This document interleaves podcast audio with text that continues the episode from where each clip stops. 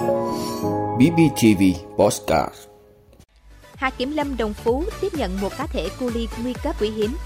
Bình Phước quan tâm phát triển đa dạng sinh học, cẩn trọng khi trồng sầu riêng Musanking. Khởi tố tạm giam Phó trưởng phòng quản lý giá, Cục Quản lý Dược, Bộ Y tế. Đội tuyển nữ Việt Nam hướng tới World Cup 2023.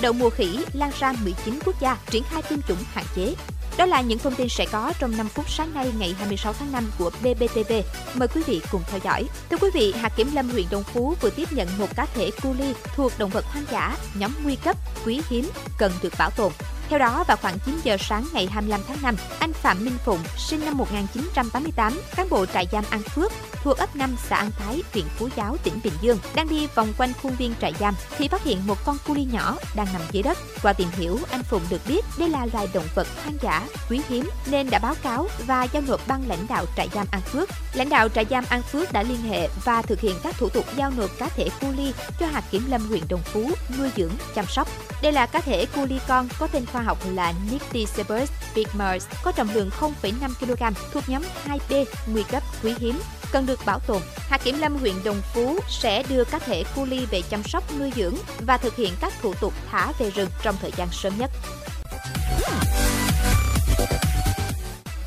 Quý vị, trong những năm qua, tỉnh Bình Phước rất quan tâm đến đa dạng sinh học và được cụ thể hóa bằng giải pháp cụ thể. Tỉnh cũng thực hiện các hoạt động nuôi trồng, khai thác bền vững các loài sinh vật, các giống cây trồng vật nuôi, đặc biệt trong các ngành nông lâm nghiệp, dược liệu và chế biến. Đặc biệt trong 2 năm 2021-2022, Bình Phước trồng gần 1 triệu 600 ngàn cây xanh các loại, góp phần nâng cao ý thức và hành vi của người dân trong việc bảo vệ môi trường sinh thái. Bình Phước đang phấn đấu từ nay đến năm 2025 trồng 1 triệu cây xanh mỗi năm với tổng kinh phí thực hiện là trên 94 tỷ đồng.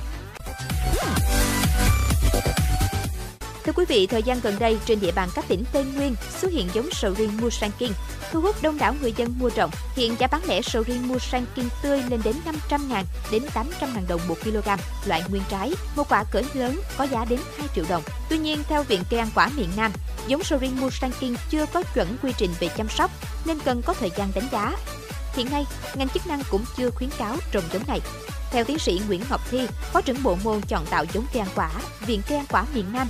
giống Musangking được du nhập từ Malaysia, được nước này bảo hộ, nên theo luật trồng trọt thì nước ta chưa cho trồng. Đối với giống sầu riêng ri 6, nông dân trồng lâu năm đã có chuẩn quy trình chăm sóc như tạo cành tỉa tán, bón phân. Song giống Musangking đang được người dân trồng chưa có chuẩn quy trình chăm sóc nên cần thời gian qua nhiều vụ, nhiều năm để đánh giá.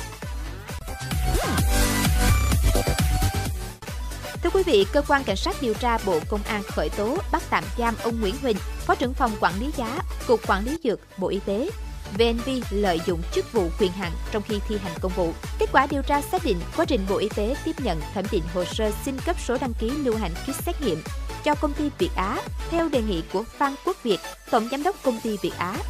Ông Nguyễn Huỳnh, Phó trưởng phòng quản lý giá, Cục Quản lý Dược Bộ Y tế đã có hành vi lợi dụng vị trí công tác để giới thiệu can thiệp và tác động đến ông Nguyễn Minh Tuấn, Vụ trưởng Vụ trang thiết bị và công trình y tế, trình ký đề xuất Bộ Y tế ban hành quyết định cấp số đăng ký lưu hành kit xét nghiệm cho công ty Việt Á trái quy định của pháp luật. Thưa quý vị, bảo vệ thành công tấm huy chương vàng SEA Games, đội tuyển bóng đá nữ Việt Nam nhận cân mưa tiền thưởng lên đến hơn 8 tỷ đồng. Phần thưởng xứng đáng với công sức của thầy trò huấn luyện viên Mai Đức Chung và là động lực giúp đội tuyển nữ quốc gia gặt hái thêm chiến tích trong thời gian tới. Bóng đá nữ Việt Nam đã thực sự khẳng định vị thế số 1 tại đấu trường SEA Games qua kỷ lục giành 7 huy chương vàng trong 10 lần tham dự, là đội bóng nữ đầu tiên có 3 lần liên tiếp đăng quang giải đấu. Vì vậy, đã đến lúc các cô gái kim cương phải được đầu tư chuyên nghiệp để hướng đến những mục tiêu tầm châu lục thế giới. Trước khi bước vào SEA Games 31, huấn luyện viên Mai Đức Chung khẳng định các học trò sẽ áp dụng đấu pháp chiến thuật thiên về tấn công ở sân chơi khu vực Đông Nam Á. Qua đó, tuyển nữ Việt Nam lập chuỗi trận toàn thắng xuyên suốt giải đấu và đáng chú ý là việc đánh bại ba đối thủ mạnh gồm tuyển nữ Thái Lan, Myanmar và Philippines. Tuy vẫn chưa nhuần nhuyễn lối đá tấn công, song nhờ nền tảng thể lực được cải thiện đáng kể, trong chuyến tập huấn tại Hàn Quốc, các học trò của ông Chung phần nào định hướng tư duy chơi bóng hiện đại, nhanh bắt nhịp, xoay chuyển thế trận, sẵn sàng pressing toàn sân và thực hiện các mảng miếng phối hợp đa dạng. Đấu pháp tiên tiến này được nhiều đội bóng mạnh tham dự vòng chung kết World Cup 2023 áp dụng và ban huấn luyện viên nữ Việt Nam đã tìm hiểu, nghiên cứu và xây dựng hợp lý để giúp các học trò dễ làm quen, thực hiện. Đây cũng là cách mà đoàn quân huấn luyện viên Mai Đức Chung chuẩn bị trước khi bước vào đấu trường đẳng cấp nhất hành tinh diễn ra vào tháng 7 năm 2023 tại Úc và New Zealand. Thưa quý vị, Tổ chức Y tế Thế giới WHO cho biết hôm 24 tháng 5 rằng sự bùng phát các ca đậu mùa khỉ bên ngoài châu Phi có thể kiềm chế được trong bối cảnh nhiều chính phủ nói rằng họ sẽ triển khai các đợt tiêm chủng hạn chế để chống lại sự gia tăng nhiễm virus. Các động thái này được đưa ra trong bối cảnh đã có 237 ca đậu mùa khỉ ghi nhận từ 19 quốc gia, bao gồm các trường hợp đã khẳng định bằng xét nghiệm lẫn nghi nhiễm, tức có biểu hiện lâm sàng rõ ràng nhưng còn chờ kết quả xét nghiệm các quan chức WHO cho biết con số này dự kiến sẽ tiếp tục tăng, nhưng hầu hết các ca nhiễm trùng cho đến nay đều không nặng. Các nhà khoa học cũng không cho rằng bệnh có thể tiến triển thành đại dịch như COVID-19. Khác với SARS-CoV-2 lây qua đường hô hấp, virus đậu mùa khỉ chỉ lây qua tiếp xúc dịch tiết giữa người và động vật và người với người thông qua việc chạm vào dịch cơ thể, dịch từ vết thương, các mụn nước bị vỡ của người bệnh hay dùng chung các vật dụng vệ sinh cá nhân vô tình dính dịch tiết. Đó cũng là lý do căn bệnh lây truyền qua đường tình dục trong một số trường hợp được xác định gần đây. WHO đang nghiên cứu hướng dẫn mới cho các quốc gia về chiến lược tiêm chủng và đang triệu tập thêm các cuộc họp nhằm hỗ trợ các quốc gia thành viên giải quyết tình hình.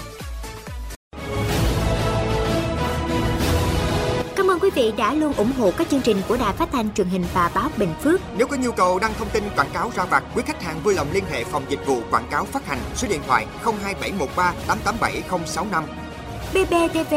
vì bạn, mỗi ngày.